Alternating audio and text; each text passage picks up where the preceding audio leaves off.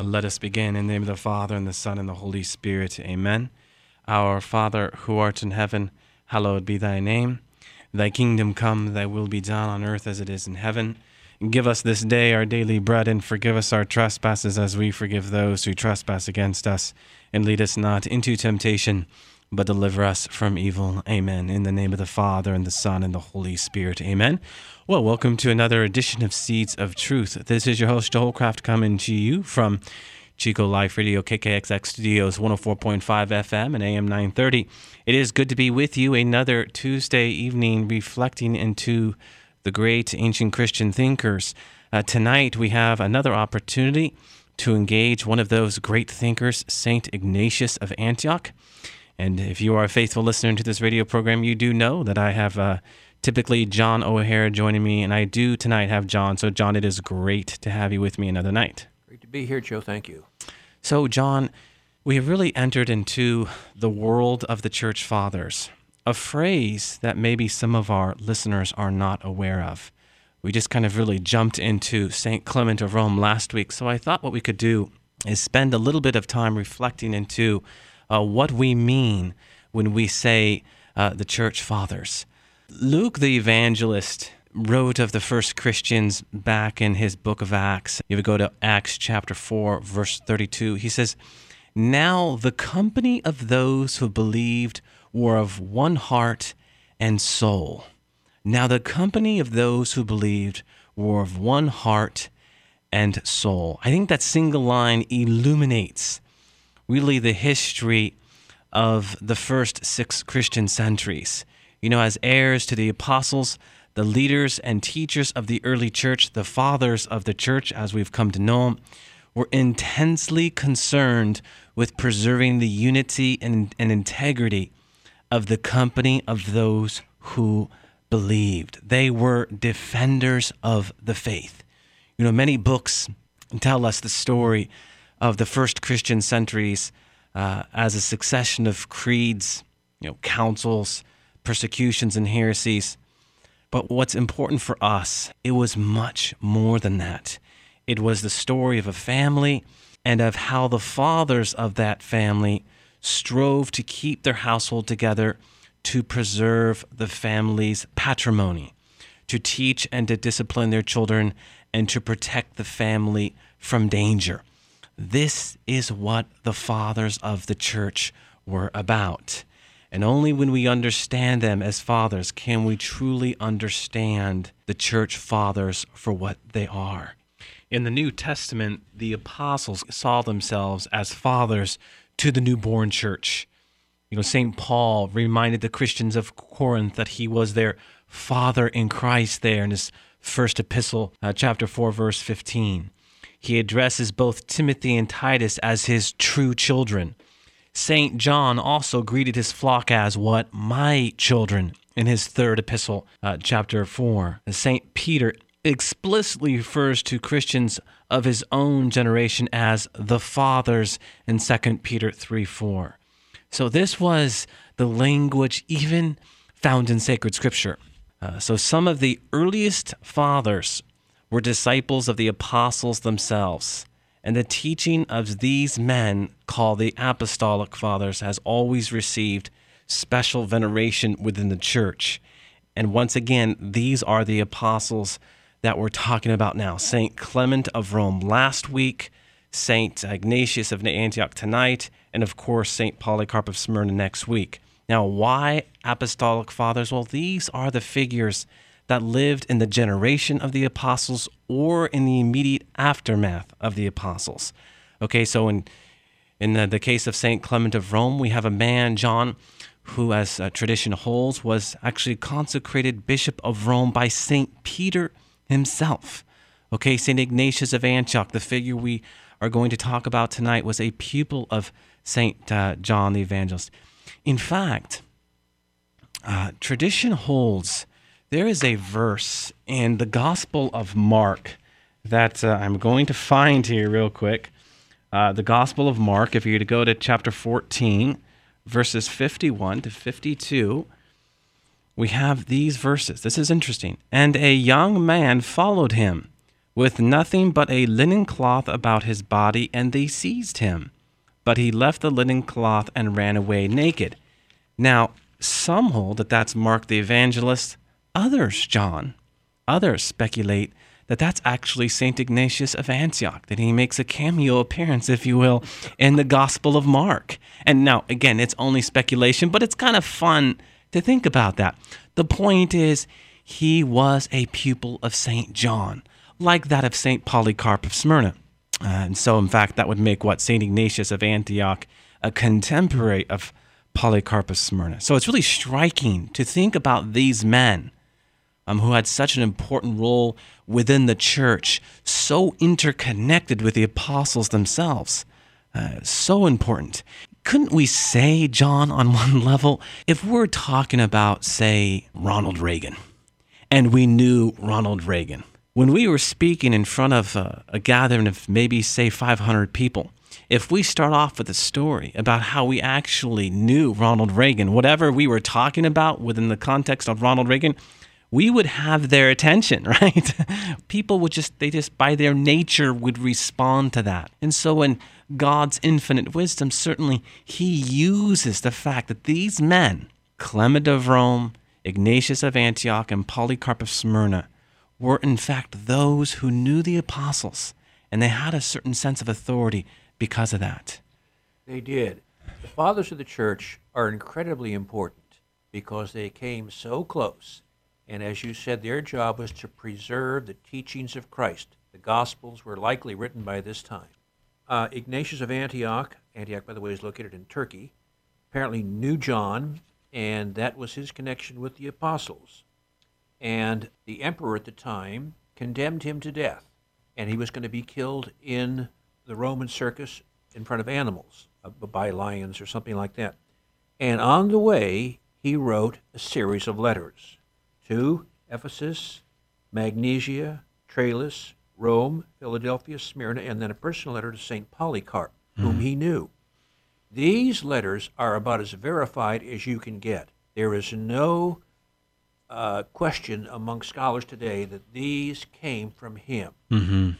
They have gone through the letters, and uh, there's some short ones of his that are absolute. I mean, short segments of his that are absolutely verifiable. And uh, he is extremely important because he talked about how the church was organized, and he talked about church doctrine. Mm-hmm. He'll get into some other stuff that he said. But those letters he wrote along his way to his martyrdom are, are, are really the clues we have as to what kind of a human being he was. Yeah, and one of the, the key players in here for all of this, uh, like last week, John, is uh, Eusebius of Caesarea, right? Yes. The historian, uh-huh. Um, certainly in his work Ecclesiasticus, but in other works. If you want to uh, get into the church fathers, if this subject matter is really enticing for you, and I'm speaking to our, to our listening audience right now, um, Eusebius is a fun figure to read because he not only John gets into the church fathers, but he actually goes back to during the time of Christ. You know, he he offers up some rich reflections into uh, what the crucifixion would have been all about. So he's he is uh, he is he is the historian of, of historians, the the archivist, as we talked about him last week. One of the fun books he wrote that was recommended by Father Mitch Pacwa is he goes into the mass, how mm-hmm. it's organized, and I mean that's interesting to read. Yeah, very interesting in light of some of the subject matter that we're going to get into tonight, John. So if you want to jump into a couple of those excerpts from from his epistles, that'd be great. What, one of the uh, excerpts I'd like to read is his letter to the Trallians. He mentions a lot about bishops and presbyters; those are priests and deacons. And here is a quotation from the letter to the Trallians. Indeed, when you submit to the bishop as you would to Jesus Christ, it is clear to me that you are living not in the manner of men, but as Jesus Christ, who died for us, that through faith in his death you might escape dying. It is necessary, therefore, and such is your practice, that you do nothing without the bishop, and that you be subject also to the presbytery, as to the apostles of Jesus Christ our hope, in whom we shall be found if we live in him. It is necessary also that the deacons, the dispensers of the mysteries of Jesus Christ, be in every way pleasing to all men. For they are not the deacons of food and drink, but servants of the church of God. They must therefore Guard against blame as against fire. He is mentioning priests. He is mentioning the, the priests or presbyters, the deacons, and how these people are to be listened to by the early Christians. Amen. And it very much, John, it uh, hits upon something we talked about last week: the importance of uh, sacred tradition. You know, Second Thessalonians two fifteen. Stay steadfast to the oral traditions which I have handed on to you. It also highlights other verses as well. You know, First Corinthians uh, eleven two has that same kind of language. You know, when we talk about tradition, as I noted last week, we were talking about that one thing that speaks to the handing on. You know, I mentioned the deposit as well. You know, Paul is writing to Timothy, and he has a number of verses where he's talking about the importance of guarding the deposit which has been handed on to you. In fact, he closes his first epistle with these words. This is Paul writing, O Timothy, guard what has been entrusted to you. Again, entrusted is the paratheke in the Greek. And so, what does he mean?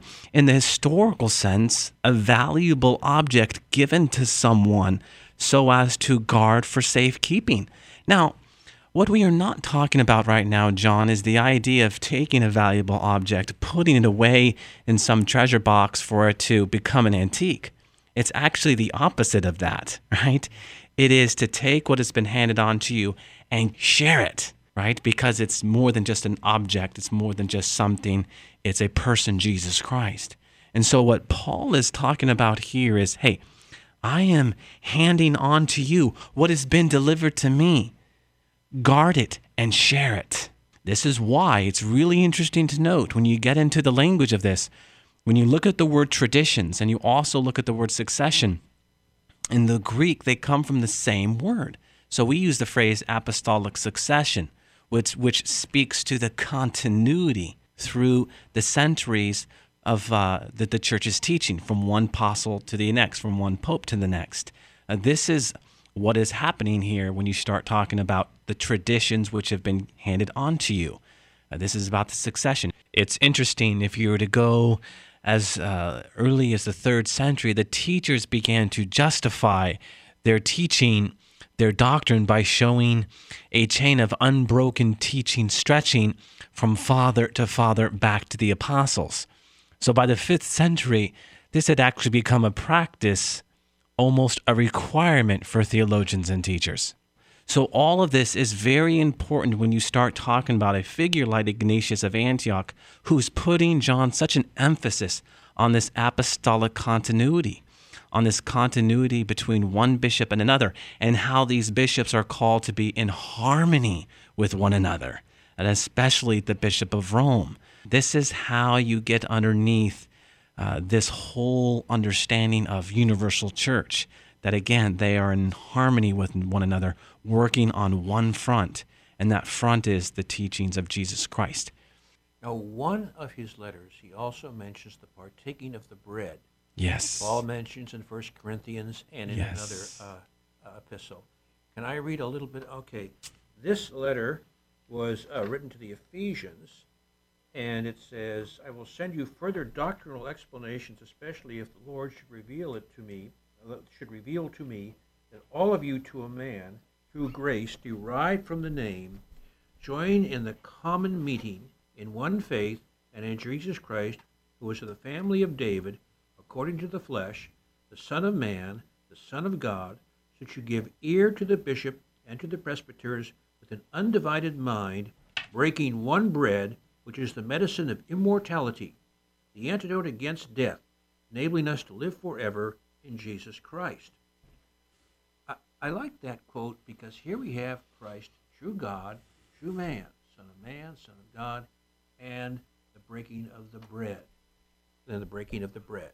Yeah, and you know, John, as you're talking about that, I'm looking at 1 Corinthians 11. I know we're jumping into a lot of verses, and this is this is a lot of fun here. You know what Saint Ignatius is talking about really highlights 1 Corinthians 11, that passage you mentioned, and even to verse 23. Now let's let's think about this for a second.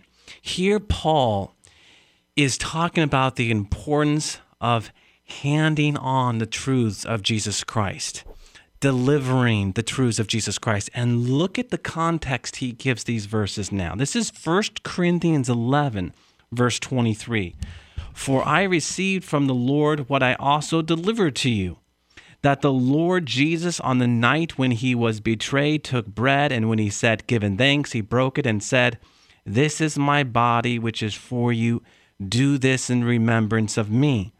In the same way, also the cup after supper, saying, This cup is the new covenant in my blood. Do this as often as you drink it in remembrance of me. For as often as you eat this bread and drink this cup, you, you proclaim the Lord's death until he comes. So here you have St. Ignatius of Antioch, maybe 50 years later, writing about the importance of the breaking of the bread as the medicine of immortality. And why is he doing this? Well, he's simply fulfilling the command that Paul gives to the church of Corinth. And also, as we talked about last week, St. Clement of Rome. How do you do this par excellence? Well, you break bread. Have we not talked about this verse, these words of the institution of the Eucharist, John? You know, this mm. is the new covenant in my blood. Remember, they understood this in the first few centuries as the New Testament. This is the New Testament in my blood. He did not say, write this. He said, do this. And this is what they did. They handed on the faith by doing what? Breaking the bread. Remember that great uh, verse, Acts 2 42. They came together in that wonderful scene of interpersonal communion where they were obedient to the teachings of the church. They were breaking bread and they were singing hymns and they were offering up prayers. This was the life of the early church. And so, from St. Paul writing to the church of Corinth to St. Ignatius of Antioch writing his letters, what you have there is this continuity, John, that was highlighted by this need to hand on the teachings of Jesus Christ. And this is done most perfectly here on earth in the breaking of the bread. And that's what's so beautiful about, uh, you know, when we have this opportunity to look at the apostles and uh, the apostolic fathers, we gain insight into not only the life of the early church, but how it is a response to Jesus' great command do this. The, one of the things the, the, the, apostolic fathers give us is the continuity from Christ on through. It wasn't like the church just suddenly began around 315. Yeah. These guys are here. And another little aside, they quoted quite liberally from Scripture. And I've heard that if you could go through all of the fathers of the church, you could put a Bible together simply by going through their quotations yes. of Scripture. Yeah, well, it's rich. It's rich. So, John, as we transition a little bit from some of those epistles, what I did want to do was to take up uh, some of his last uh, epistle, in particular his prologue, where he gives us some very important words, and then also the epistle itself to Romans as he's talking about his desire for martyrdom. Uh, well, let, let, me let me take a step back. We have in his letter to the church of Smyrna the first usage of the word Catholic, right? He's responding to the need to be in union uh, with the one universal church. And he says, wherever Jesus Christ is, there is uh, the Catholic Church. The Greek used the katholike. Um, and an important addition to this would be found in his prologue to Rome when he said, The church which presides in the place of the region of the Romans and which is worthy of God, worthy of honor, worthy of the highest happiness, and which presides over loved, is named from Christ and from the Father. Striking. So here we have in this uh, epistle to the church of Smyrna. Uh, this this coining of the term Catholic. This is where it comes from, and we must remember the word Catholic means universal whole, entire. And he's addressing uh, the question of whether or not a church is uh, separated from Rome. And he's saying, no, no, no, no. We are all on one front.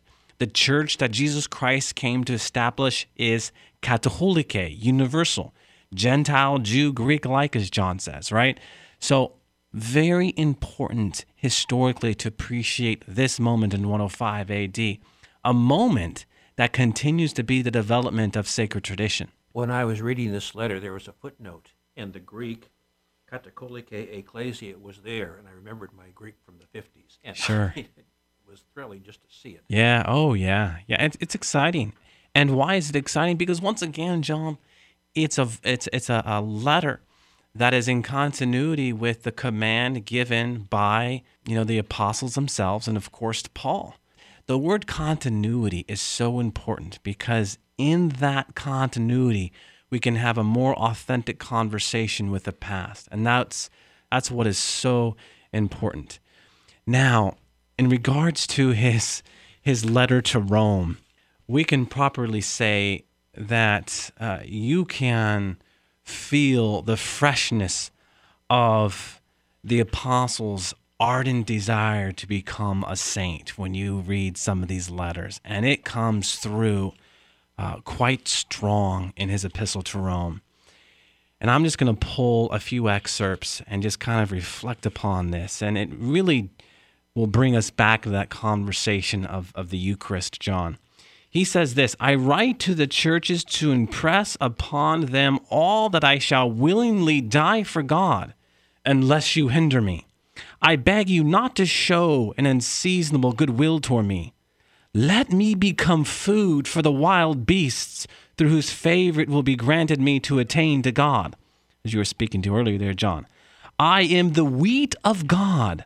So let me be ground by the teeth of the wild beast, that I may be found the pure bread of Christ. Ooh, it's rich. Rather, entice the wild beasts, that they may become my tomb.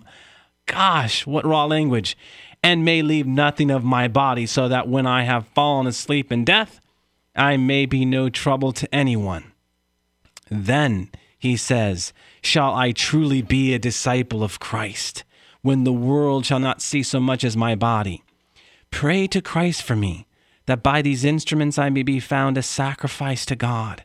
I do not, as Peter and Paul, issue commandments unto you. They were apostles. I am but a condemned man. This is his humility speaking here, John. Yes. They were free while I even now am a servant. But when I suffer, I shall be the freed man of Jesus, and shall rise again emancipated in him. And now, being a prisoner, I learn not to desire anything worldly or vain. Oh, that's rich. The blood of, where the, the seat of the church is the blood of martyrs. Mm-hmm. By the way, his feast day is October the 17th. Yeah, he wanted amen. to die. He wanted to be, don't stop this process of me going to Rome. I want to die. For Yeah. You know, John, wine comes from the grape when it is uh, crushed, pressed, and processed. Bread comes from wheat when it is grinded down, crushed, and processed. What we have in this uh, in this excerpt in this epistle, John, is really a sharing in the Eucharistic sacrifice of Christ. You know, St. John Paul II, in one of his documents in Ecclesia de Eucharistia, which is simply the Church of the Eucharist, uh, has some, I think, important words for us. He says that uh, every time the Son of God comes again to us in the poverty of the sacramental signs of bread and wine, the seeds of that new history wherein the mighty put down from the thrones thrones and those of the low degree are exalted take root in the world. For those farmers out there they know that wheat also possesses this kind of exponential value when its grain falls into the ground it slowly multiplies you know interestingly John, the word humility comes from the Latin humus, which means from the ground of the earth. We plant Christian roots in this world when we allow ourselves to be made humble and poor in the Eucharistic sacrifice, like that of the great Saint Ignatius of Antioch. Uh, when we talk about what Saint Ignatius of Antioch is talking about, what we are talking about is producing more fruit. The more we allow ourselves to be grinded down uh, like wheat, as St. Ignatius of Antioch talks about it, the more fruit we will produce, the more wheat we will produce, the more bread we will produce in Christ. That's the beauty of this teaching. Is it not rich with the imagery of being made pure bread for Christ? And this was his desire. Yeah. This is all he longed for. This was his humility. You know, wow, isn't it powerful to reflect upon as you just spoke to Tertullian's words? The blood of the martyrs is the seed of the church. And certainly the seedlings that he is planting by allowing himself to become food for the wild beasts there in Flavian Amphitheater. Powerful, powerful stuff. It is. He was indeed a father of the church. His uh, letters were so, I mean, the fact that they're still well preserved, I mean, you know, they're, they're authentic, um, makes him just a real forerunner of the fathers of the church. And he was right there. He died in 110 or maybe a little bit before so he was right there from the get go mm-hmm. and helped with our continuity, passing on Christ's message. That's right, John. And when you talk about the church fathers, there are a number of pieces that need to be in play, overarching, or not just the it's just not the um, orthodox of doctrine, but also the holiness of life. This is what rests at the heart of what this man was about: holiness of life. And amen to that. So that's a wrap, John. I thought by way of closing prayer, we can just finish up with a few more words from St. Ignatius of Antioch in his letter to Rome. He says this The prince of this world would rather carry me away and corrupt my disposition toward God. Let none of you, therefore, who are in Rome, help him. Rather be on my side, that is, on the side of God. Do not speak of Jesus Christ and yet set your desires on the world. Do not let envy find a dwelling place among you, nor even should I, when present with you, exhort to it if you are persuaded to listen to me, but rather give credit to those things that I, that I now write to you. For though I am alive while I write, yet I am eager to die. My love has been crucified, and there is no fire in me desiring to be fed but there is within me a water that lives and speaks, saying to me inwardly, Come to the Father. I have no delight in perishable food, nor in the pleasures of this life. I desire the bread of God, the heavenly bread, the bread of life, which is the flesh of Jesus Christ, the Son of God, from the seed of David and Abraham. And I desire the drink of God, namely his blood, which is incorruptible love and eternal life.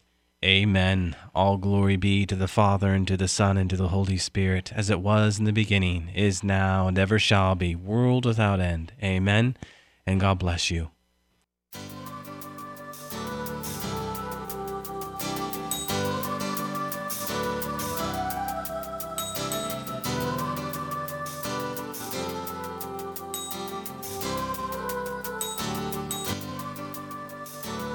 You've been listening to Seeds of Truth heard every evening from 6:30 to 7 p.m. right here on KKXX. If you have questions or feedback, you may email Joe at jholljmj at yahoo.com. For a copy of today's program, visit joehollcraft.org or call KKXX during regular business hours at 894 7325. Thanks for listening to the Seeds of Truth on KKXX.